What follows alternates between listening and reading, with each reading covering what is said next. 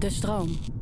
Mijn gast vandaag is Wouter Smit. En Wouter ken je misschien als Ome Woetroe uit de vriendengroep van Joel Beukers voor iedereen in Fitnessland. Dat is een vriendengroep met Sam Hoogland en Joel en Wouter, die allemaal heel erg met trainen bezig zijn, sterke lichamen. Maar bij Wouter werd een tumor geconstateerd. Daar gaan we het vandaag over hebben. En we zijn in een speciale omgeving, want we zijn op de Fit Fair. Dus je hoort wat geroezemoes en uh, we hebben een publiek. Wat is een mens zonder houvast in zijn manier van leven? En ieder heeft een handvat en eigen rituelen. Orde in je hoofd, zodat alles te overzien is. We praten over routines. De neuroloog zei, je hebt er aanleg voor. Oké, met aanleg, met een talent, daar moet je iets mee doen. Laat ik dan maar eens na gaan denken van wat ik er dan mee kan doen. Welke kansen kan ik uit tegenslagen halen? We praten over routines. Ome Woetroe. Yes, daar zitten we. Noemt iemand je nog wel eens Wouter? Heel weinig mensen, ja.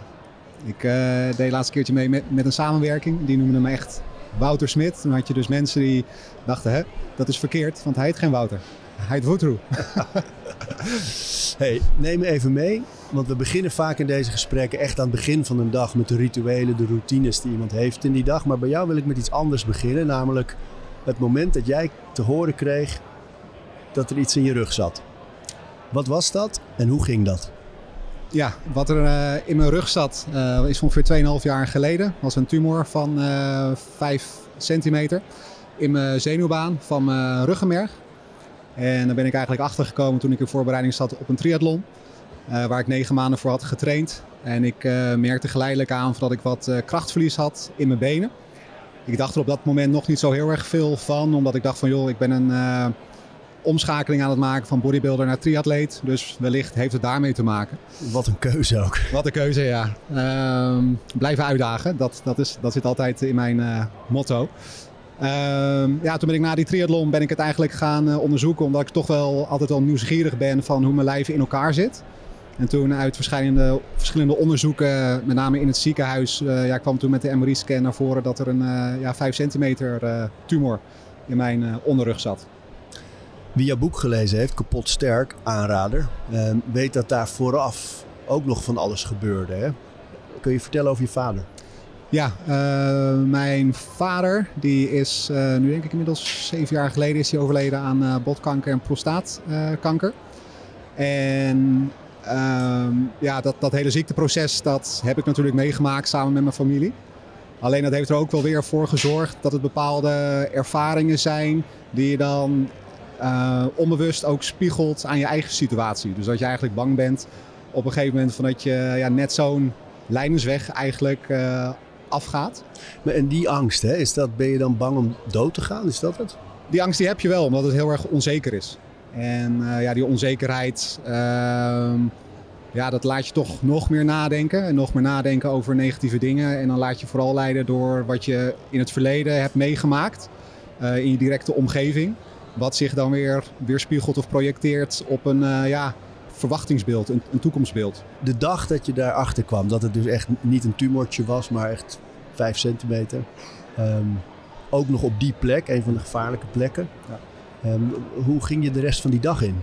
Ik was eigenlijk heel erg uh, verslagen. Want ik had het uh, in zekere zin niet, mee, of, uh, niet verwacht. Ik ging eigenlijk meer met de intentie van... joh, misschien heb ik iets van een hernia of, of een werveltje verschoven of iets dergelijks. Uh, ik uh, ontving een telefoontje van de neuroloog ook uh, een week eerder. Meteen op dezelfde dag ten, toen ik mijn laatste MRI-scan had gehad. Dus mijn telefoon die ging al af op mijn werk. Dus die hebben het bekeken en gedacht, oei, we gaan meteen bellen. We, we gaan wachten niet bellen. tot volgende week. Nee, precies. Meteen bellen. En ehm, ja, toen moest ik, eh, dat was op een vrijdag, toen was ik gewoon nog aan het werk. Niets vermoedend. En toen, ja, dat sloeg wel heel erg in als een bom. Ik kwam als zin, ja, een beetje in een soort tunnelvisie. En ik was vooral heel erg uh, ja, angstig ook om het aan mijn vriendin te vertellen. Die uh, op dat moment hoogzwanger uh, was van ons eerste kindje. Voordat je vertelt hoe dat ging. Hè? Hier zitten allemaal mensen die zijn op een fit fair. Dus die hebben een affiniteit met gezondheid en, en kracht. Om jou en je vrienden, Joe Beukers, Sam Hoogland. Om die hele groep hangt iets jongensachtigs, bravoer. Laat het leven maar op me afkomen. We kunnen alles aan. We zijn fysiek sterk. We leven erop los dan lijkt me zoiets een tik die bijna niet te, te, te, te matchen valt met het leven. Nee, klopt. Ik had er ook nog nooit zo erg bij stilgestaan van dat mij dit zou kunnen overkomen. Want ja, weet, je wel, we vinden het gewoon heerlijk om te genieten van het leven. Uh, feesten, sporten, lol maken. Uh, ja, niet te veel denken aan, aan, de zorgen voor morgen. Maar opeens uh, kwam dat wel een beetje in mijn systeem te zitten. Voelde je verraden door je lichaam? Eigenlijk wel, want ik heb heel veel vertrouwen in mijn eigen lijf uh, op weten te bouwen door de jaren heen. Wat overigens ook in mijn boek staat van uh, mijn jonge leeftijden aan toe, van mijn jeugd tot aan de persoon van die ik nu ben. En ik heb in die zin altijd uh, ja, proberen uit te dagen met verschillende sportieve doelstellingen destijds. van bodybuilding, zes jaar gedaan, tot het triathlon. En ja, vorig jaar nog met High meegedaan. Dus er zat al, altijd wel een heel sportief, uitdagend element weer in om iets nieuws te willen ervaren. En dat heeft me altijd heel veel vertrouwen gegeven, lichamelijk gezien. En nu ben ik toch wel een beetje verraden geweest door mijn eigen lichaam. Ja. Neem ons eens mee naar dat moment dat je het je vriendin die zwanger was vertelde. Ja, ik ging toen uh, weg van mijn werk. En uh, normaal duurt die autorit duurt ongeveer uh, 15 minuten van Almere naar mijn huis toe. En nu leek het wel alsof hij uren duurde. Want ik zat me steeds maar in te beelden en probeerde te visualiseren. Oké, hoe moet ik het vertellen? Hoe zou mijn vriendin reageren? Uh, het was één maand voor de uitgerekende datum van ons dochtertje Luna. En ja, dat bracht bij mij wel heel veel spanning met, met zich mee. En misschien nog wel minder spanning dan dat ik voor mezelf had. Maar meer van oké, hoe reageert mijn vriendin uh, zometeen? Hoe heb je het gedaan? Nou ja, ik, ik heb het maar gewoon meteen uitgeklapt. Um, en ja, dat heb ik ook wel weer geleerd met andere dingen. Als je er, ergens over twijfelt of je bent een beetje angstig of zenuwachtig voor iets. Ja, je, kan het beste niet te lang uitstellen, want dan wordt het alleen maar moeilijker. Je kan maar meteen gewoon beter het, het eruit gooien of het doen. Um, ja, dat zorgt toch weer meer voor een snellere opluchting in allerlei soorten vormen. Het is me vaker opgevallen bij jou, hè, dat als jij over emoties, dingen die dichtbij komen. Want, want je praat eigenlijk heel makkelijk, maar je hebt een stotter een beetje. Heb ik, ja. en, die, en die komt dan meer, hè? Als je over emotie, als dingen dichtbij komen. Is dat, klopt dat? Ja, misschien wel. Ja, ja. Um, ja, van wat daar de reden van is, dat zou ik niet durven, durven zeggen. Uh, misschien een vorm van, van een soort van spanning of zo. Of dat je... Ja, ik weet het niet eigenlijk. Ja, het zit zo een beetje in het systeem. Maar en, en toen, je kwam binnen, zij staat daar. Huil je dan? Hoe gaat zoiets? Nee, ik heb niet gehuild. Ik denk dat, dat ik nog heel erg uh, overweldigd was door het nieuws zelf. En ik heb het eigenlijk gewoon proberen gewoon heel snel te zeggen. Van, nou ja, althans, snel te zeggen. Het was meer in de zin van uh, gebeld door de dokter. Tumor. En maandag weten we meer. het was eigenlijk tak, in dat... Tak, tak, tak staccato. Ja. ja. En toen? Ja, voor, voor mijn vriendin was het op dat moment nog ja, een beetje lastiger te bevatten. Omdat het nog wel onduidelijk was van hoe ernstig het nou echt zou zijn. En voor mij was, was het wel meteen een hele erg uh, klap die ik uh, te verwerken kreeg. Omdat ik dat totaal niet had verwacht. En mijn vriendin was nog meer een beetje in dat proces van... Oké, okay, laten we maandag maar afwachten. Dan weten we meer. En dan ga ik me pas misschien zorgen maken of opgelucht voelen. Ja. En dat mocht ook toen? En dat mocht ook toen. Toen, toen het duidelijk werd bedoel ik. Toen ja. kon ze zich echt zorgen gaan maken? Ja, toen kon ze zich wel zorgen gaan maken. Um, want toen die maandag, uh, ja, toen, toen bleek gelukkig van dat het bij die tumor was gebleven van uh, 5 centimeter. Gelukkig. uh, al was er nog wel een klein stipje gevonden daaronder. Wat nu nog steeds in mijn rug zit, uh, 2,5 jaar later. En dat wordt gecontroleerd. En, dat is net gebeurd, hè? Ik bedoel, dat stipje hebben ze net weer gecontroleerd, toch? Ja, dat hebben ze een half jaar geleden gecontroleerd. Maar nu net ook, wat was nu dan net de scan? Uh, afgelopen uh, vrijdag? Ja, ik zal het even in de chronologische volgorde zeggen. Zes maanden geleden was mijn uh, tweede jaarlijkse scan. Of mijn tweede keer van dat ik een jaarlijkse scan heb gehad als controle. En toen hadden ze dat ene stipje weer gecontroleerd. Dat was gelukkig niet verder gegroeid. Maar wel weer een nieuw vlekje gevonden in mijn onderrug, bij mijn staartbeen. En dat is afgelopen ja, donderdag en vrijdag is dat allemaal weer gecontroleerd. En daar krijg ik ja, maandag weer de uitslag van. Dus zo kom, je op, of zo kom ik nu weer eigenlijk in een periode van uh, mega veel spanning. En het, dus klinkt misschien een beetje gek voor mensen die zoiets niet hebben meegemaakt. Maar ik relateer het een beetje aan van elke keer als ik weer een tegenslag te verwerken krijg. Dan werkt het een beetje als een spier. Van een spier die maak je tijdens het sporten ook, ook, ook, weer kapot. Dat herstelt zich. En uiteindelijk wordt het weer wat sterker. En zo zie ik dat met uh, mentale kracht ook uh, om leren gaan met tegenslagen. Maar dat kan ook uh, aangaan van uitdagingen zijn of het stellen van nieuwe doelstellingen. En als je elke keer weer motiveert om iets nieuws te doen en je overleeft dat, dan maakt het je automatisch ook wel weer sterker voor een volgende keer als je iets moet uh, incasseren. Het is een mooie metafoor, ja. Ik geloof ook echt dat dat trainen op die manier zich vertaalt naar de rest van het leven. Dus dat je weet, hier is mijn doel, daar moet ik naartoe. Uh, dat gaat soms lastig worden. Er zijn dagen dat ik geen zin in heb. Er zijn dagen dat het heel lekker gaat. Dagen dat het tegenvalt.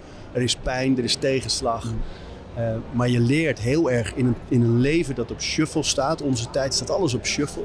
Leer je heel erg door sport eigenlijk door te zetten en vast te houden aan iets. Hè? Dat je, ja, en, en, dat je weet, als ik iets elke dag doe, dan is altijd sprake van een ontwikkeling. Dat is heel, eigenlijk heel hoopvol. Hè? Ja, zeker. En ja, ik, ik heb ook altijd die gedachte van joh, een tegenslag of, of een soort van uh, ramp, dat gaat altijd wel weer een keer over. Je komt er altijd wel weer eh, uit in wat voor vorm dan ook. En ja, qua, als we hebben over metaforen, dan zie ik het leven ook een beetje als een soort van zee. Van dat je gewoon moet, moet meegolven soms met de golven. En uh, ja, elke keer er weer sterker uit moet uh, zien te komen. En toch lijkt het me als je dan zoiets al achter de rug hebt. Um... Letterlijk en figuurlijk? Ja. Oh ja, de woordgrappen was ik vergeten. Ja.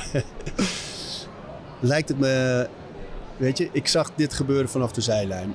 Die tumor wordt geconstateerd. Eerst een klap, even treuren, bam, doortrainen, sterker eruit. Positief. Nam ook heel veel mensen mee. We hebben een keer een gesprek gehad dat je ook bezig was jezelf om te scholen. Dat je zelf ook mensen uh, mag begeleiden die uh, uh, ja, chemo hebben gehad of kanker ja. uitbehandeld zijn. Um, en dat dan weer die tik komt van oei, er zit nog iets. En er zit, is nog iets bijgekomen. En dat je dan toch weer opnieuw schakelt. Kun je ons proberen uit te leggen? En voor de luisteraar thuis uh, die deze alleen online hoort, ik zeg steeds ons, omdat we hier uh, met een leuk publiek zitten. Uh, die straks ook vragen kunnen stellen. We gaan straks gewoon de uitzending een paar keer onderbreken als je vragen hebt voor Wouter.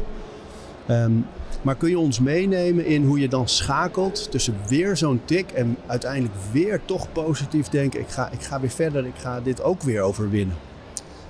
Ja, het heeft mij de laatste keer, dus uh, vijf maanden geleden, wel eventjes weer een week gekost uh, om het bij elkaar te kunnen rapen. Begin eens met die week dan. Hoe zag dat eruit? Uh, ik kreeg het nieuws en ik was eigenlijk ja, helemaal niets vermoedend, want ik voelde me echt fit. En ik voel me nog steeds topfit. Dus dat is het rare. Dus je lichaam dat verlogent jezelf een beetje soms. Uh, ik heb dan ook eigenlijk helemaal geen zin gehad in die week om uh, heel veel bezig te houden met Instagram of met YouTube of social media. Ook niet met mijn werk. Ik heb in die periode toen even een dag ben ik thuis geweest om eventjes uh, op adem te komen. Om een beetje te acclimatiseren, zeg maar. Het nieuws even tot, tot me te nemen en ja, te kunnen bedenken van uh, oké, nu ben ik weer in deze situatie gekomen. Wil ik nu um, voor zes maanden lang onzeker blijven en me gewoon echt kut voelen? Als ik het woord even mag gebruiken zo. Loopt niemand weg. Loopt niemand weg. Nog. Maar doe het niet nog een keer. Doe het niet nog een keer. Uh, nee, om, uh, om zes maanden echt gewoon slecht te voelen. Ik dacht bij mezelf van ja, dat schiet natuurlijk helemaal niet op. Want als ik mezelf heel erg slecht ga voelen, dan brengt het ook heel veel mentale en fysieke dingen met zich mee. Van dat ik me slechter voel, dat ik gewoon ja, totaal geen zin heb en dat de tijd eigenlijk alleen nog maar langzamer gaat. En die periode, ook toen, was mijn vriendin weer hoogzwanger. Dus het was een, eh, een, een déjà vu van uh, eh, 2,5 jaar geleden. Maar ik ben me toen te raden gaan. Oké, van de neuroloog zei, je hebt er aanleg voor. Oké, met aanleg, met een talent, daar moet je iets mee doen. Laat ik dan maar eens na gaan denken van wat ik er dan mee kan doen. Welke kansen kan ik uit tegenslagen halen? En uh, ja, toen kwam eigenlijk dat idee naar voren van joh, zou het weer goed zijn om een tweede boek te, te schrijven. Dus ik ben naar mijn uitgever gegaan uh, met, met het voorstel. Die zeiden van ja, dat moet je zeker doen. Het zal jou waarschijnlijk ook, of mij, ook wel heel erg helpen als een soort van therapie. Om er uh, ja, niet zozeer over te praten, maar je gedachten op papier te kunnen zetten. En ja, dat was niet het enige. Ik ben dan nu ook bezig om een, ja, een online platform om te zetten voor gelijkgestemden. Um, jongeren, jongvolwassenen die ook iets in het leven hebben meegemaakt wat uh, ja, fysieke of mentale impact uh, op hen heeft gehad. Want ik merk heel erg dat het heel veel kracht geeft als je gelijkgestemden bij elkaar brengt. Want dat zorgt niet alleen maar voor troost, maar ook voor kracht, begrip En ja, een lach en een traan. En je kan jezelf gewoon heel erg goed ont- ontwikkelen als je ook ja, durft te luisteren naar, naar de verhalen van anderen. Dan word je gewoon de, de fitness dude als clinic clown een beetje. Zoiets ja, ja. ja. Maar Kun, kun je uitleggen hoe trainen eh, helpt in dat proces? Dus, want je hebt mij wel eens Ja. verteld, zonder camera's en microfoons erbij, dat het trainen jou ook een soort houvast gaf uit die periode en, en steeds weer over die tegenslag heen. ja, het, het, het sporten, dat is altijd voor mij eh, een middel geweest dat ik me heel erg vrij voel. Vrij van eh, ja, nare gedachten. En vrij van eh, ja, nadenken en analyseren over oké, wat, wat zijn mijn kansen of, of hoe ziet de toekomst eruit. Ehm, al- als ik sport, als ik in de sportschool ben, dan ben ik ook echt bezig met mezelf, met mijn eigen, met mijn eigen lijf. En als ik bezig ben met mijn eigen lijf, eh, zo, sowieso een man kan geen twee dingen tegelijk. Dus ik focus me echt Al op denken ze dat wel Al allemaal wel natuurlijk. Ja. al focus ik me altijd eh, ja, op de beweging, op de oefeningen, op de spieren van die ik voel. En dat ja, geeft een heel controlerend, eh, ja, een heel controlerend effect op mezelf. En ja, dan voel ik me echt gewoon helemaal vrij van lichaam en geest, zeg maar. En dat is het mooie Is dat daarvan. bij sommige oefeningen sterker dan bij andere? Ja, ik denk dat je wel een onderscheid, ik denk dat ik wel een onderscheid kan maken in oefeningen waar je echt kracht voor moet leveren. Denk aan de wat grotere oefeningen die ik vaak doe van een squat, van een deadlift. eh, dan dat je wat kleinere oefeningetjes doet. Eh, maar ik ben al lang niet meer alleen maar gefocust op pure kracht. Ik probeer eigenlijk altijd uitdagende oefeningen te vinden die mij weer een soort van bewijs kunnen geven dat mijn lichaam gewoon heel erg goed functioneert. Het is mooi hè, dat je eigenlijk nooit... Je kan altijd weer nieuwe dingen leren. Je kan altijd weer ergens beter in worden. En je kan zelfs altijd nog weer sterker worden. Hè? Klopt. Bijzonder. Ja, en je moet je ook zelf geen grenzen toeleggen. Want dat beperkt je eigenlijk alleen maar in je hele doen en laten. Je moet gewoon echt soms, soms, soms wel een beetje durf tonen. Bij mij was eh, qua oefening durf eh, zijn de boxjumps. Nou goed, de, de meesten die kennen die wel. Ik heb natuurlijk eh 2,5 jaar eh, geleden had ik eh, ja, echt heel veel krachtverlies in mijn benen. En dat is nog niet eh, helemaal 100% eh, terug. Maar toen was ik eigenlijk al angstig om een eh, step op te springen. Nou, en nu is het een box die net boven mijn knieën komt. Ja, de step is eh 15, 20 centimeter Precies, als je ja. hem plat zet. Ja. Kan iets hoger bouwen met blokjes. En voor de mensen die het niet weten, die zitten hier niet, maar, maar de thuis. luisteraar thuis wel. De boxjump is eigenlijk een, meestal een houten of eh, kunststoffen vierkant die je op verschillende hoogtes kunt zetten. Daar spring je op. Ja. En bij die houten is het ook nog eens zo dat als het misgaat, kaasschaafje scheenbeen over de rand. Ja, dat heb ik al een paar keer eh, gehad. Ja, dan zie je echt het roze Ja, vlees. maar ik Ja. heb er dan altijd als wijze les gehouden van oké, je stopt nu niet omdat je pijn hebt, maar je springt gewoon nog één keer om die angst weer even eroverheen te komen. Oh ja? Ja, ja, dat doe ik altijd. Want anders dan eh, schiet de twijfel weer toe bij de eerste volgende keer van dat ik het doe. Ik heb echt in de gym mensen flauw zien vallen hoor, ervan. Ja, Omdat ze kijken ja. en Het, lijkt, het is zo'n nare wond. Ja. Terwijl het helemaal niet diep is, maar dat scheen, het, het vel op het scheenbeen is zo dun dat je ziet gewoon meteen dat roze. eh, Als een rits wordt het opengerapt. Ja, het lijkt echt of er echt een kaasschaaf overheen is gehaald. Ja. Ja, Zullen we een rondje vragen doen? Vinden jullie het leuk om... eh, We hebben een microfoon. Hi, Wouter. Hoi. Ehm, je had inderdaad verteld dat je heel veel kracht uit jezelf heeft moeten halen om die omschakeling te maken van dat negatieve naar dat positieve. Wat zijn bijvoorbeeld manieren wat jou heeft geholpen? Is het door met andere mensen te praten, door te schrijven, door te schreeuwen? Wat zijn technieken of manieren die jou heeft geholpen om juist die omschakeling nog sterker te maken voor jezelf? Mooie vraag. Dan zitten we meteen in de podcast over routines Ja, en rituelen ik, natuurlijk. ik wil het net zeggen, inderdaad. dat hebben we ook Ehm, afgesproken hoor. Ja, ja oh, dat was een, ingevlui- een ingefluisterde vraag. Ehm, nou ja, om maar daarop op door te gaan. eh, ik hou me heel erg vast aan een routine. En die routine die formuleer ik eigenlijk steeds weer opnieuw als ik een in een ander soort situatie leef. Want bepaalde routines die ik voorheen deed, ja, die passen niet goed in de situatie waar ik nu in zit. Ehm, ik ben daarin heel erg gaan kijken van oké, wat, wat vind ik leuk om te doen? Wat werkt voor mij? Wat vind ik prettig? Ehm, en ja, dat begint eigenlijk 's ocht- 's ochtends vroeg al. Eh, gewoon op tijd opstaan, een koude douche nemen. En dat is puur voor mij om de dag gewoon goed, goed te beginnen. Om eventjes die focus op mezelf te houden. En eh, ja, alvast een persoonlijke overwinning te kunnen boeken. En dat, geeft, dat soort kleine dingen geeft mij al veel, veel kracht. Eh, waar- en wanneer ik sport, eh, dan deel ik mijn workout ook zo in. Van dat ik eigenlijk altijd eh, begin met een oefening waar ik ook weer een, een uitdaging uithaal. waar ik merk van dat mijn kracht nog steeds goed is, of juist sterker is, of beter is. Dat ik me gewoon fysiek goed voel. En ik heb mezelf ook heel erg aangeleerd om uh, ja, niet zoveel zorgen en druk of boos te maken om dingen die omheen gebeuren. Ik werk ook gewoon uh, 40 uur per week als uh, vestigingmanager. En daar heb ik natuurlijk Pelikaan, Almere. Pelikaan Almere. Bij, en daar heb ik een heel team onder mij. En ja, die ervaren natuurlijk ook van alles op, op de werkvloer. En ik heb mezelf wel aangeleerd, oké, je hoeft geen spons te zijn die ook alle dingen die het personeel uh, meemaakt, maar te moeten absorberen en iets mee te doen. Soms is het ook gewoon lekker om gewoon te zeggen, fuck it. ik focus me eventjes op mezelf. En dat heb ik mezelf ook heel erg aangeleerd. En ik lees veel boeken waar ik veel uh, ja, rust uithaal en wat me hersenen ook lekker activeert om actief na te denken. Niet zozeer boeken waarvan ik denk van oké, ik moet de tekst één op één overnemen in mijn leven. Maar meer van oké, ik lees iets. Oké, het is interessant. En wat ga ik ermee doen? Oké, ik ga erover nadenken en kijken hoe het toepasbaar is op, op mezelf. En uh, ja, daarnaast haal ik gewoon heel veel positiviteit uit om uh, ja, ook uh, me in te zetten voor gelijkgestemden. Om mensen te inspireren. Al is het maar één iemand van de honderd mensen die ernaar luistert, dan is dat voor mij al een, uh, een win. Dus ja, dat zijn eigenlijk allemaal soorten elementen waar ik heel veel positieve energie uit haal. En ik heb natuurlijk ook wel mijn negatieve momenten. Alleen dan probeer ik het altijd na te denken van oké, ik heb iets negatiefs in mijn hoofd. Berust dat op een eerdere ervaring of op een verwachting? Als het zo is, dan denk ik van oké, daar heb ik nu geen invloed op. Uh, en dat heeft misschien ook niet ja, iets te maken met uh, wat er in mijn rug zit. Dus dat probeer ik weg te gooien en weer om te schakelen naar iets uh, positiefs. Ja, dat is een mooie. Hè? Van dat, dat leren ze in de AA ook. zie ik bij mijn broers vaak. Dat we maken ons vaak zorgen om dingen die eventueel daar gaan gebeuren.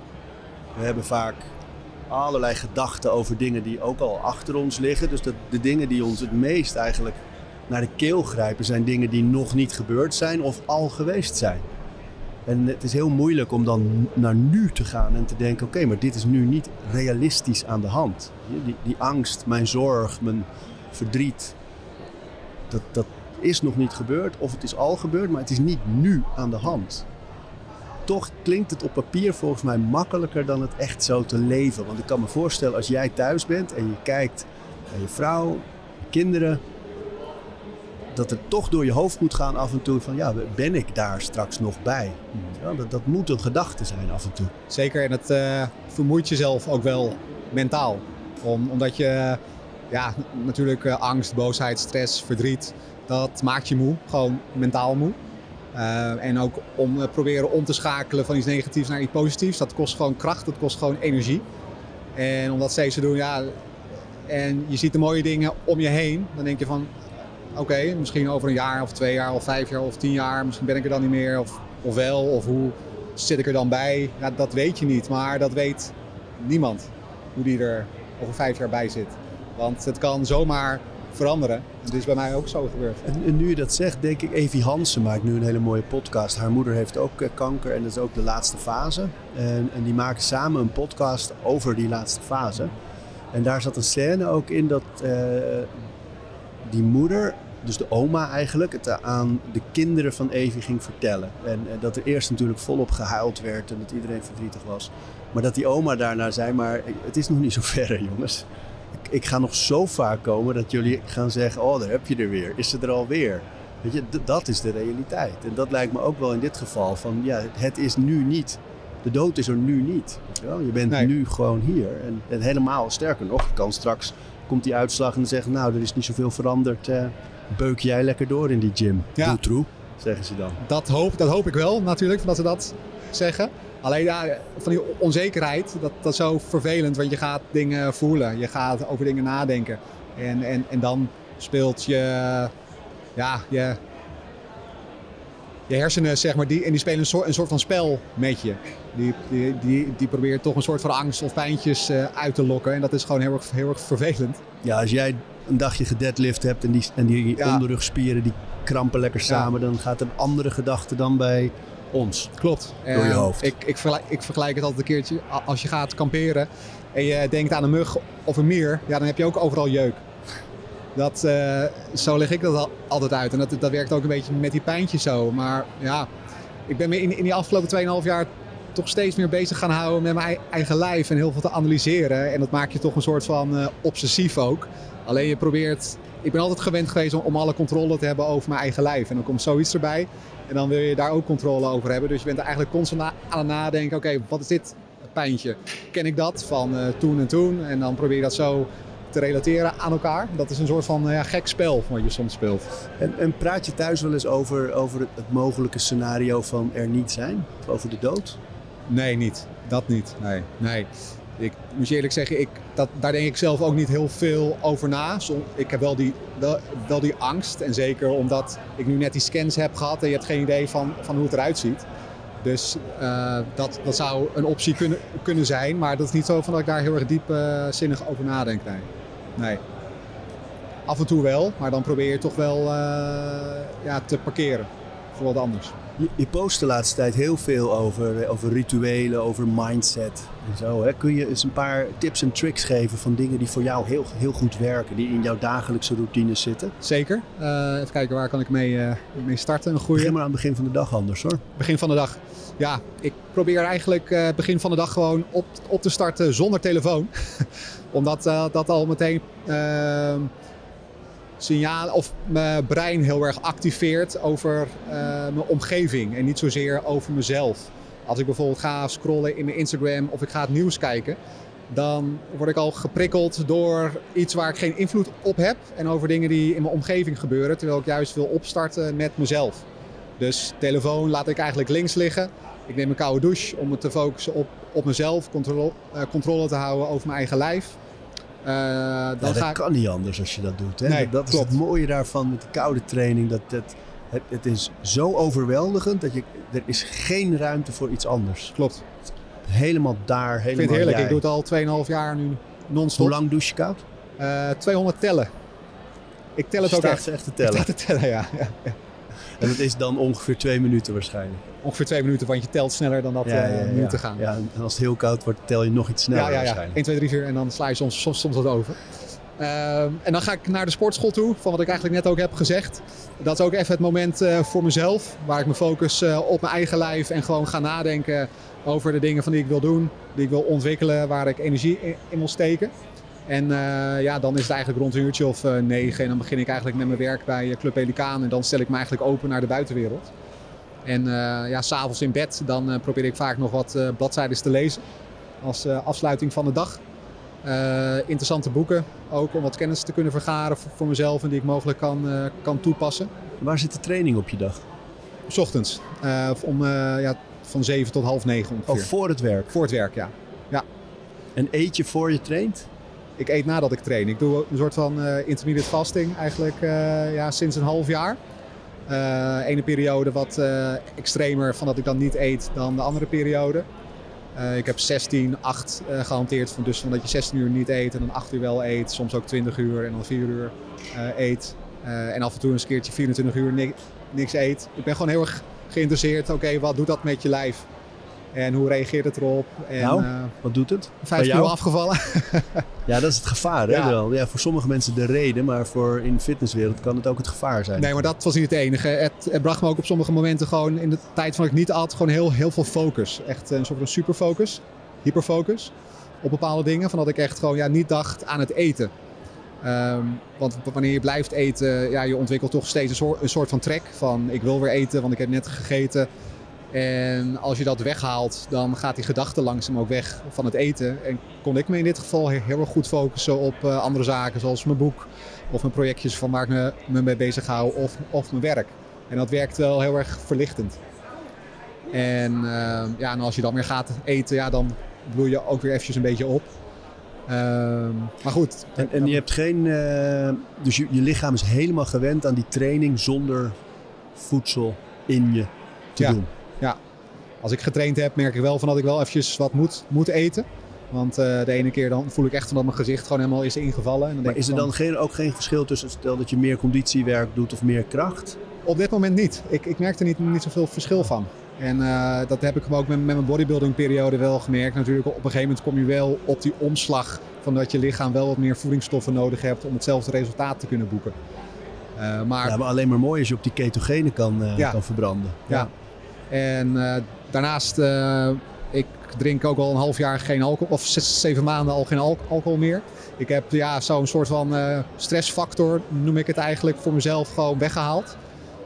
want ja, ja van nadat ik heb gedronken, ja, weet je wel, soms dan drink je gewoon veel, dan heb je een kater en dan lig je er misschien wel twee dagen vanaf.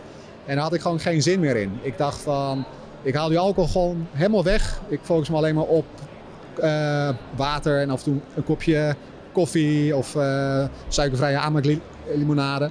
Uh, maar geen alcohol meer, want dat, ja, weet je, dat, dat, dat maakt toch iets los bij, bij jezelf. Haalt een stukje focus weg. Concentratie wordt wat minder. En ik wil eigenlijk dag in dag uit gewoon de controle over mijn lijf hebben. Gewoon lekker kunnen sporten en energievol kunnen zijn. Heeft dat niet drinken je vriendschappen veranderd? Ik zie ze wat minder nu. maar dat heeft op zich niet zo direct te maken met, met de alcoholconsumptie hoor. Uh, ik vind het ook wel fijn om op dit soort momenten gewoon iets meer op mezelf te zijn. En meer focus te houden op mijn familie. Uh, op mijn gezin. En het is, het is niet zo van dat ik mijn vrienden buiten, buiten de deur hou, want ik zie ze natuurlijk wel. Alleen ik merk van dat ik het lekker vind om gewoon even iets meer te focussen op mezelf. Zonder dat ik me druk of zorgen moet maken om anderen. Uh, ja, dat, dat, dat voelt gewoon lekker. En ik heb wel geleerd van, je moet vooral dingen doen waar je zelf uh, lekker bij voelt. Waar je zelf energie uithaalt. Want als je dan ook nog eens dingen gaat doen die je worden opgelegd. Dan, uh, ja, dan maak je toch wel wat zwaarder voor jezelf. En het is niet noodzakelijk. En begrijpen de vrienden dat? In zekere zin wel, In denk zekere ik. Zin. Ja, dat is wel grappig vanuit, vanuit je dat vraagt. Want dat is eigenlijk een beetje de, mijn eigen behoefte geweest waarom ik mijn eigen platform wil opstarten voor gelijkgestemden. Want als, als iemand zoiets als jij of een ander soort ziektebeeld of een mentale ziekte heeft, heeft meegemaakt, is het toch lastig om je in te beelden van hoe dat daadwerkelijk is voor iemand van die dat meemaakt. Uh, dus ik, ik, ik weet dat mensen er begrip voor hebben en deels snappen van wat je meemaakt. Maar het is altijd anders als je het niet daadwerkelijk hebt meegemaakt. Misschien klinkt het een beetje diepzinnig, maar nee, nee, nee, je, maar je moet het af, ervaren. Is dat iets wat je in een vriendengroep uitlegt? Of gebeurt dat gewoon? Uh, gebeurt gewoon.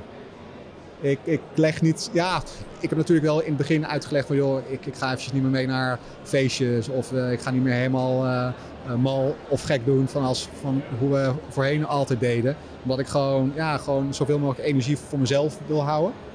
En daar hebben ze begrip voor. En dat snappen ze ook wel van dat ik dat doe. Alleen het, daadwerkelijk weten van hoe iets is als ik ervaar, dat is natuurlijk lastig.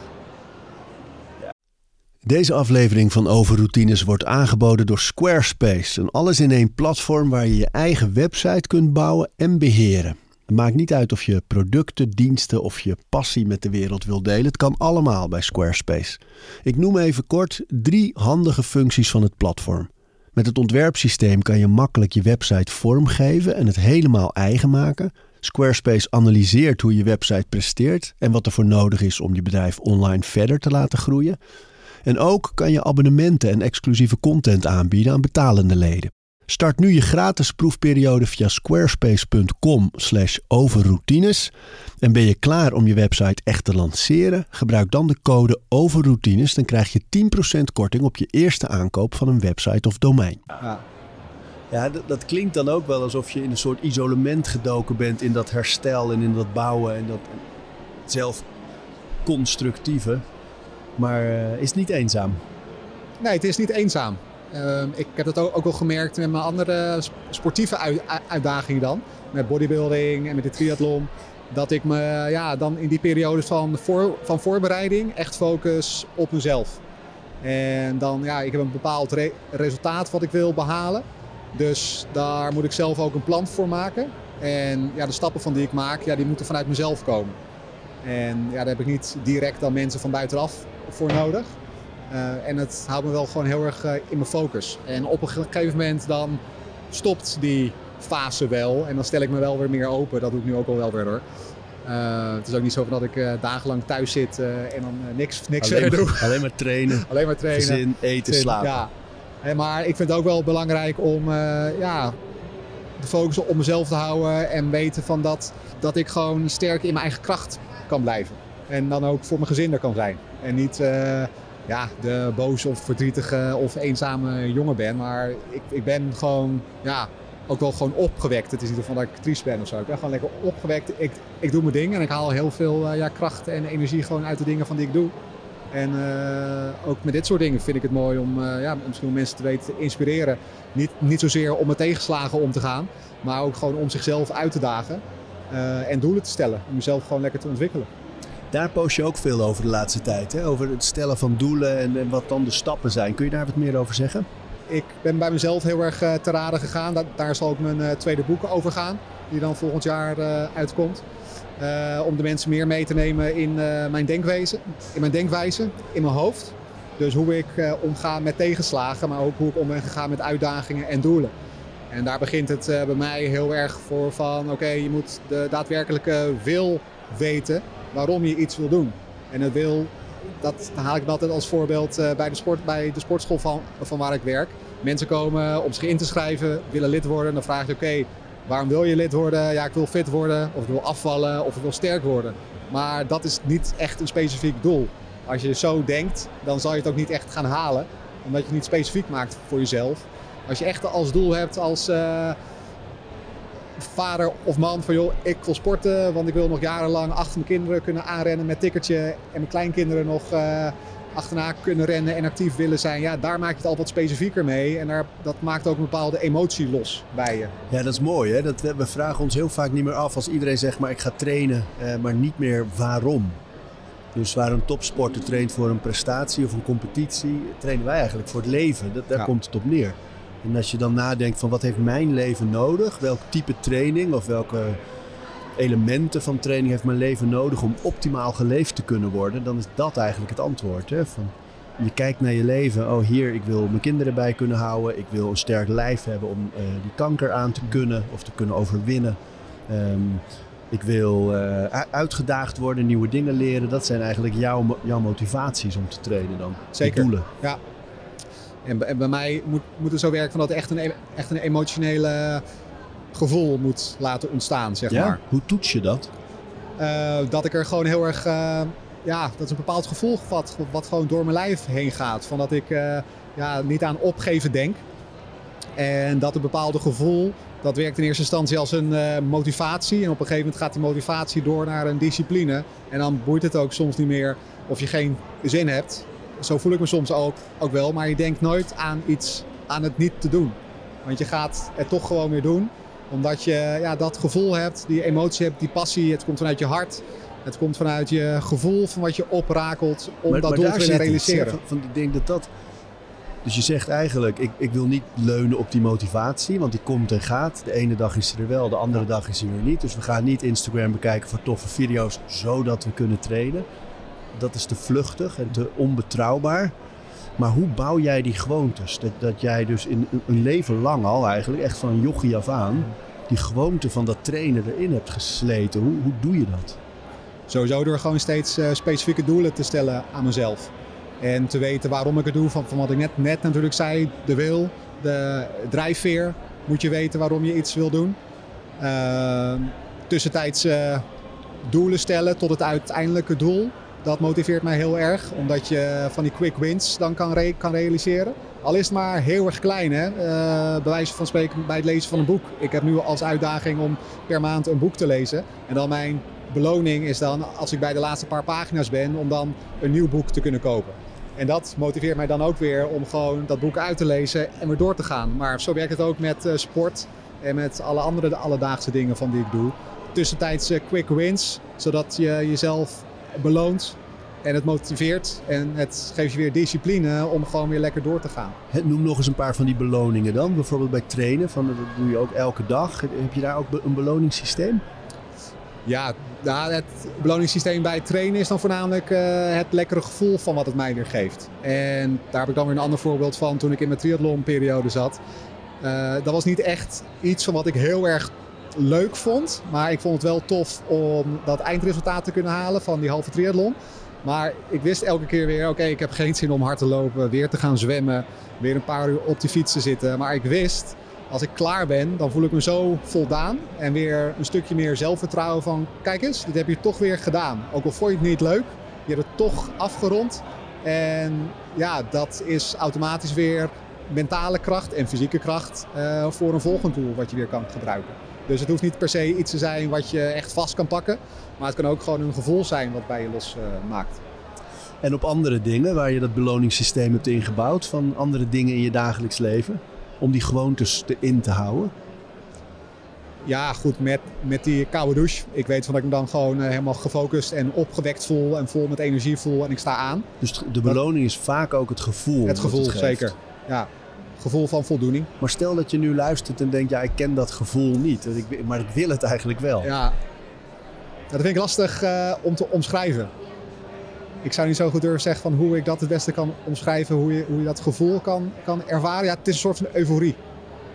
Uh, van dat je iets hebt overwonnen weer. Uh, ja, weet je wel, voor de jonge kijkers kan, kan het zijn van dat je net je examen hebt gehaald. Oké, okay, meneer de Uil. de jonge kijkbuis. jonge kijkers. Nee, maar ja, ik, ja, ik, ik weet niet. Ik, ik kan het moeilijk uh, omschrijven. Ja, het is, ik denk, dat vind ik ook. Ik vind het heel lastig. Ik heb wel eens, als ik zo'n ochtend heb, dat ik voor de kinderen wakker ben geworden en ik ben uh, in het ijsbad geweest. Ik heb de zon op zien komen. Ik heb uh, vijf of tien minuutjes ademmeditatie of breathwork gedaan. En dan fiets ik in die bakfiets door de weilanden met de kinderen naar hun school om ze weg te brengen. En dan merk ik soms gewoon dat ik met een grijns door, door die dingen rijd. Dat ik denk, hey, ik heb zoveel al kunnen doen. Maar, dus, dus ik ken dat gevoel van voldoening. Maar toen had ik in deze serie Thijs Launsbach uh, te gast. En die zei, ja, we moeten onszelf niet zoveel druk opleggen in die ochtenden. Door al die dingen maar meteen te moeten, moeten, moeten. En misschien ook schuldig te voelen, sommige mensen, als, als je dan dingen niet doet. Of als je wel gesnoest hebt. Of had je voorgenomen om koud te douchen, maar je bent toch maar onder die warme douche. Weet je? Dus daar zit ook iets. Hè? Hoe ga jij daarmee om? Met als ik het niet zou doen. Nou, of, gebeurt het wel eens bijvoorbeeld dat je, dat je het een dagje overslaat of anders doet? Ja, dat kan ik dus niet. Nee? Nee, dat, dat, dat gaat niet, want dan voelt het als een verlies, zeg maar. Maar en, en dat verlies, is, zit daar een schuldgevoel? Of is, wat voor emotie zit daar? Wel een soort van schuldgevoel, ja. Ja, ja het klinkt misschien soms bijna geobsedeerd. Van, je hebt een routine en, en dat eigenlijk, je moet dan bepaalde, je, je moet dan bepaalde dingen doen van die je wil doen eigenlijk. Dus dat woordje moeten, dat zit er wel in. Uh, omdat je jezelf oplegt. Maar ik weet van dat het mij gewoon een heel erg lekker gevoel geeft. En een gevoel van uh, schuld als, als ik het niet kan doen. En dat beperkt je soms ook wel eens een beetje. Van dat uh, als ik bijvoorbeeld niet naar de sportschool toe kan. Als ik dat wel heb bedacht voor mezelf. Dan denk ik, oh shit. En nu? Dus je moet dan eventjes weer even tijd voor, je, voor jezelf hebben om om te schakelen. Dus ik begrijp wel van, van wat je net zei. Het stelt je wel in staat van dat je bepaalde dingen moet doen. Waardoor het misschien soms een beetje lastig wordt voor jezelf om buiten die routine om te kunnen werken. Ik denk dat het altijd een minder fijn gevoel is als je iets hebt voorgenomen en je doet het niet. Mm Alleen tegelijkertijd merk ik zelf dat als je, als je gewoontes bouwt, als je dingen echt al langere tijd elke dag doet, dat als je het een dagje mist, dat er ook een soort rust in zit van gisteren was het er wel en morgen is het er ook weer. En, eh, ja, in sommige gevallen is het er al meer dan 30 jaar, weet je wel. Dus dat geeft ook wel rust, dat er niet een soort krampachtigheid is van het moet, het moet, het moet elke dag. Dat merk ik zelf. Vind je dat ook niet? Nee, klopt. Maar daarvoor heb ik wel bepaalde gewoontes in mijn routine ingebouwd van die ik zelf gewoon echt wil en gewoon prettig vind. Het is niet zo van dat er dingen zijn van die ik iets minder leuk vind, maar die ik van mezelf moet doen. Ja, dat is het ook natuurlijk. Dat... Je, vindt het ook gewoon fijn ja. en lekker. Ja, en, en ik weet van wat voor, van wat voor resultaten het geeft. Kijk, sporten geeft me weer energie en focus en kan ik over dingen nadenken. Uh, vaak schrijf ik dan dingen ook op van denk hé, hey, dat, dat is een leuk idee voor mijn boek of een uh, goede paragraaf of een nieuw idee van wat ik wil doen. En met het lezen van een boek, dan weet ik ook van dat ik me voldoening uithaal, rust uithaal en gewoon even kan focussen op de tekst van die er in het verhaal staat. Uh, dus alles heeft wel zijn positieve effecten van wat ik doe, wat mij ja, lekker in een vel laat voelen. Ineens zit ik te denken terwijl je dit zegt waar, waar we het eerder over hadden, dat je niet te ver vooruit wil kijken en denken, ook niet te veel naar achteren. Maar ik kan me wel voorstellen dat nu weer bezig zijn met een nieuw boek. Met plannen om andere mensen te begeleiden. Zo'n platform voor gelijkgestemden. Lekker trainen. Um, dat dat ook allemaal dingen zijn die juist wel helpen te leven met kanker. Dat, dat zijn allemaal positieve dingen waar je wel naar vooruit kijkt, toch? Dus het is toch wel een soort reddingsboei ook. Een hou vast. Zeker. Dit, dit is een soort van hou vast. Ook weer van wat je energie geeft. En, en uh, uh, iets waar je mee bezig kan zijn. Want als ik nu met niks bezig zou zijn, dan is het het enige waar je op kan focussen dan uh, nare gedachten. En als ik in dit geval nu me gewoon bezig hou met uh, ja, mooie positieve dingen die zich misschien wel heel mooi kunnen ontwikkelen in de toekomst. Uh, ja, dat, dat, dat geeft me ook gewoon heel veel energie. En ik merk gewoon als ik me slecht voel uh, door mijn gedachten, dat ik me fysiek en dan mentaler ook nog slechter ga voelen.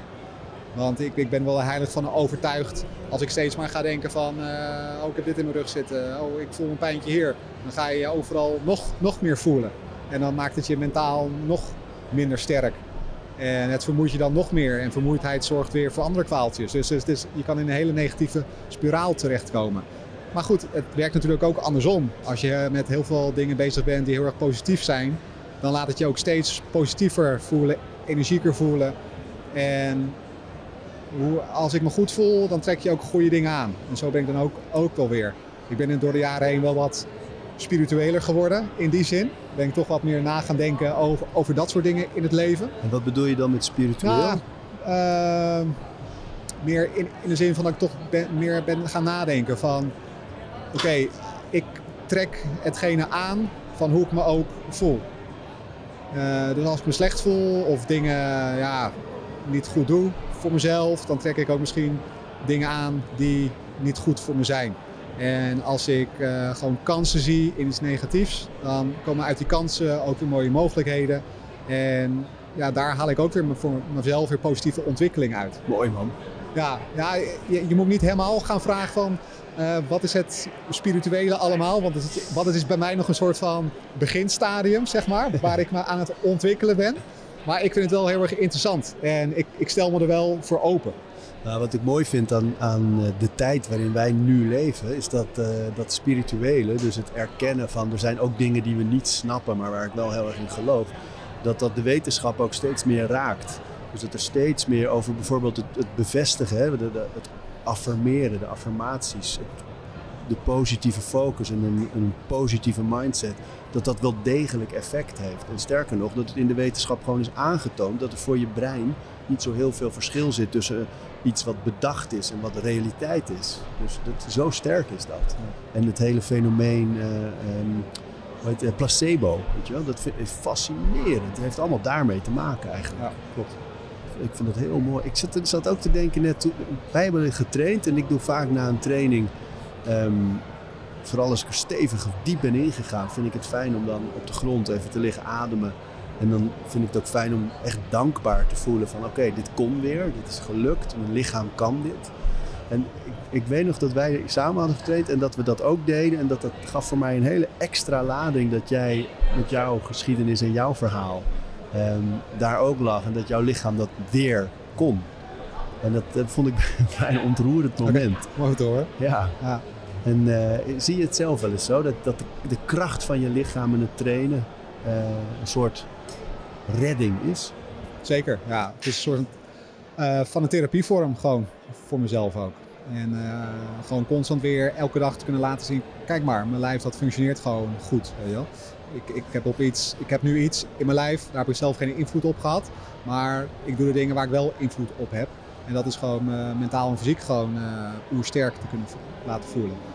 En op dat gebied van, van het spirituele heb ik nu toch een klein voorbeeldje dat ik dan soms toch denk van joh, ik, ik, maak dit nu mee omdat misschien iets of iemand denkt van jij kan dit mee of jij kan dit aan, jij kan dit overwinnen.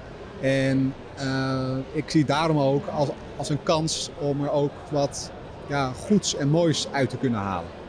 Uh, dus dat, dat is misschien een beetje het, spirituele uh, wat in mijn gedachten omgaat van joh, dat ik het aan kan.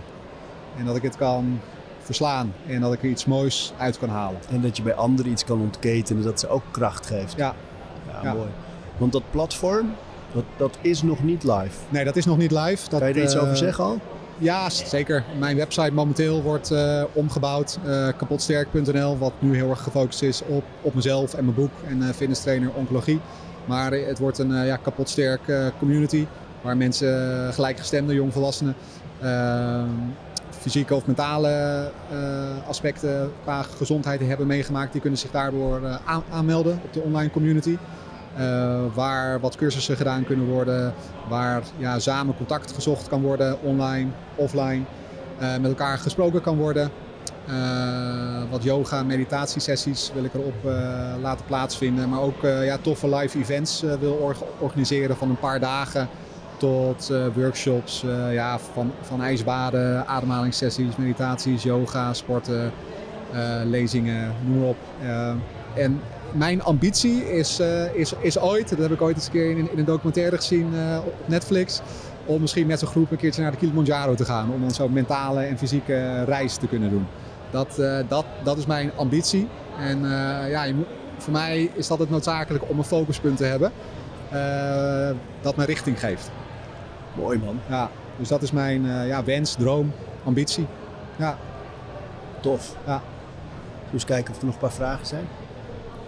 Heeft iemand nog een vraag voor Wouter? Kan gewoon. We hebben een microfoon. Nadat je zeg maar, je, je ziekte had overwonnen, of nog niet helemaal. Je kan zo zeggen. Ben, ja, ben je dan wel weer net zo fit. Uh, conditie. Nee, Kom jij uit Zeeland? Nee, Volendam. Oh, Volendam. Oh, dus dat ik er helemaal naast. nee, ik ben niet meer zo, zo sterk als dat ik uh, eh, 2,5 jaar geleden was, zeg maar, qua kracht. Uh, maar ik, ik ben anders uh, fitter. Ik, ik heb ook niet meer die ambitie. En, en dat, niet dat het niet meer echt lukt. Maar ik heb niet meer die ambitie om bijvoorbeeld weer uh, 270 kilo te kunnen deadliften. Of 180 kilo te kunnen squatten. Dat, dat boeit me allemaal niet meer zo heel erg. Ik haal meer de voldoening eruit om gewoon ja, fysiek en mentaal gewoon topfit te voelen. En uh, ja, ik ben nu ook weer bezig met, met, met hardlopen en, en met cardio dingetjes. Met kracht. Maar ook me mentaal gewoon proberen ster, sterker te maken. Uh, en in die 2,5 jaar tijd heb ik me daarin wel heel erg ontwikkeld. Dat ik de focus eigenlijk weg heb gehaald bij een heel gespierd, sterk lijf wat heel veel kilo's kan uh, wegtillen. Naar eigenlijk een heel fit fysiek en mentaal lijf wat tegenslagen, uitdagingen en verdere doelen gewoon aan kan gaan. Sportief of niet sportief. En ja, dat is een soort van transformatie eigenlijk van die ik daarin heb meegemaakt dat ik nu gewoon heel erg zie van mijn lijf moet eigenlijk gewoon zo functioneel mogelijk zijn. En uh, dat de, het is een mooie bijkomstigheid van dat ik misschien wat kracht weer aankom. Want het is voor mij weer een test van kijk eens, mijn lichaam dat wordt gewoon steeds sterker en fitter. En dat ik ja, nog, in, nog in de zomer gewoon lekker gespierd ben. Dat, dat, dat is fijn. Maar er ik, wordt nog wel geflaneerd. Er wordt nog wel geflaneerd, zeker. Uh, dat, dat is natuurlijk fijn, maar het is niet meer mijn uh, ultieme droom van ik moet uh, helemaal goud, droog, strak in mijn zwembroek staan. Nee. Ik zat nog te denken, want je zei bij dat platform heel specifiek ook yoga en meditatie. Hè? Zijn dat dingen die jij nu in je routines hebt opgenomen? Ook? Ik ben er wel mee bezig, ja. Nu wat meer meditatie voor mezelf Wat doe je met meditatie? Ja, het is nu gewoon dat ik uh, op YouTube van uh, Joe Dispenza... Joe Dispenza, uh, ja, ja. Ik heb zijn boek ook gelezen. Heel, heel interessant. Moeilijke materie, maar wel interessant. nu volg ik zijn video's op YouTube. En ik heb het nu een paar keer gedaan aan het eind van mijn dag. En ik heb ook wel eens die ademhalingssessies gedaan vlak voor een ijsbad. Dus dat je echt heel erg ja, diep gaat in en uit ademen. En dat bracht me ook wel in, in een andere staat van zijn. En wel heel erg interessant. En uh, ja, dat vind ik altijd heel erg bijzonder om zoiets met jezelf mee te maken. En die workshops en ademhalingsoefeningen had ik ook gedaan met uh, zeven uh, gelijkgestemden. Op mijn promodagje eigenlijk voor mijn kapot sterk website dag. bracht ik zeven ja, individuen bij elkaar. Die ieder wat anders hadden had meegemaakt. Van een ja, herseninfarct, epilepsie, kanker, tumor, noem maar op. En die kennen elkaar niet, maar dat bracht zo'n mooie homogene groep bij elkaar. Dat een lach en een traan werd gewoon naar elkaar geuit. En iedereen die, deel, die deelde zijn eigen verhaal. En uh, de anderen die, hoorden dat aan. En het was gewoon echt een hele mooie sfeer. Ik was juist bang van dat het heel erg neergezet zou, zou zijn voor mijn website. Maar dat was het totaal niet. En toen deden we zo'n ademhalingssessie ook van een half uur ongeveer. Toen gingen we met z'n allen in een kring om elkaar heen zitten. En toen was het gewoon uh, ja, luisteren naar de ervaringen, hoe iemand die ademhalingsroutine had doorgemaakt. Ja, de een was uh, uh, heel erg emotioneel, bracht heel, bracht heel veel naar boven toe. Bij de ander was, het meer van, oh, ik viel bijna in slaap. en bij een andere, ja, die was weer heel erg aan het ontspannen. En ja, dat brengt bij sommige mensen weer heel iets anders teweeg van die ademhalingsroutines. En ik zag toen ook in die groep van ja, dit is echt van wat ik uh, wil hebben vanuit die community. Dat mensen die elkaar niet, niet, niet kennen, maar wel een, uh, ja, gelijk, uh, iets gelijks he hebben meegemaakt op fysiek of, of mentaal vlak. Dat ze ja, emoties durven te uiten. En, ja, en dat ze elkaar vinden in die, die dingen die met gezondheid en, en optimalisatie te maken hebben. Hè? Dat, ja. dat, dat, ademen, het trainen, de yoga, de meditatie. Ja. Dat is natuurlijk fantastisch als dat de verbindende factor kan zijn op zo'n platform. Omdat je echt ja. nou, weet dat jij er ook van overtuigd bent. Maar dat, dat hoe meer mensen gezond zijn, hoe mooier deze samenleving. Dat is gewoon een feit. Klopt, ja. En, en draag je aan bij. Ja, en daarvoor heb ik dus dat yoga en meditatie dan ook onder meer uh, toegevoegd. En dan ben ik nog bezig eigenlijk ja, om wat personen om me heen uh, te verzamelen die affiniteit hebben weer met andere aspecten van uh, het mentale aspect. Want daar is voor mij nog heel veel te leren. Ik weet het natuurlijk vanuit mijn eigen verhaal. Daarvoor schrijf ik ook het boek. Het is geen zelfhulpboek, maar het is meer van dat mensen misschien hand, handvatten kunnen pakken. Want mijn verhaal, nogmaals, is heel anders dan het verhaal van iemand anders. Alleen je kan het wel toepassen in iedere vorm van je leven. Niet alleen maar met een tegenslag, ook gewoon met, het uit, met uitdagingen aangaan en, en doelen stellen. Uh, alleen ik ben ook wel heel erg op zoek gewoon naar mensen die, die mij op mentaal vlak uh, misschien met me willen samenwerken. Of mij nog meer willen leren van hoe kan je daar nog sterker in worden. Dus dit is ook een oproep? Nou ja, een soort van. Maar ik sta er heel erg voor open. En uh, ik vind dat heel erg, gewoon heel erg interessant. Misschien nog wel interessanter dan het fysieke gedeelte. Omdat ik misschien daar al voor mezelf heel veel van weet. En weet van dat het met me doet. Maar dat het op mentaal vlak ja, nog heel veel meer mogelijkheden zijn. Ja, ik vind dat heel mooi aan hoe jij nu in het leven staat. Dat je zo aan het zoeken bent en aan het kijken van wat kan ik nog meer proberen. Waar kan ik naartoe? Waar kan ik ontwikkelen? Waar kan ik groeien? Mezelf uitdagen. Sterker worden eigenlijk toch in heel veel andere opzichten. Ja. Dat is mooi man. Ja, want er is meer dan uh, alleen hetgene wat wij nu doen. Je wel? Er is zoveel meer nog om je te kunnen versterken. En door jezelf door te ontwikkelen, dan zie je ook van dat je weer sterker kan worden op andere vlakken. En dat geeft weer, zelf, weer zelfvertrouwen. Planning voor het boek? Uh, juni 2023 zal die komen. We gaan hem lezen. Yes, helemaal goed. goed. Dankjewel, dat was Dankjewel. leuk. Oma Ari. We praten over routines. Dankjewel voor het luisteren. En voordat je weer doorgaat naar andere dingen, wil ik je nog even wijzen op Over Inspiratie. Dat is het mailtje dat ik elke donderdag rondstuur met drie tips. Dingen waar ik zelf veel aan gehad heb. Het kunnen producten zijn, artikelen die ik gevonden heb online, onderzoeken uh, Instagram-accounts, podcasts, boeken, van alles eigenlijk. En ik denk dat je daar zelf ook veel aan kunt hebben. Dus vind je het leuk om dat mailtje elke week te ontvangen? Dan kun je je opgeven op ariboomsma.nl onderaan de pagina. Dan krijg je voortaan elke donderdag in je mailbox over inspiratie.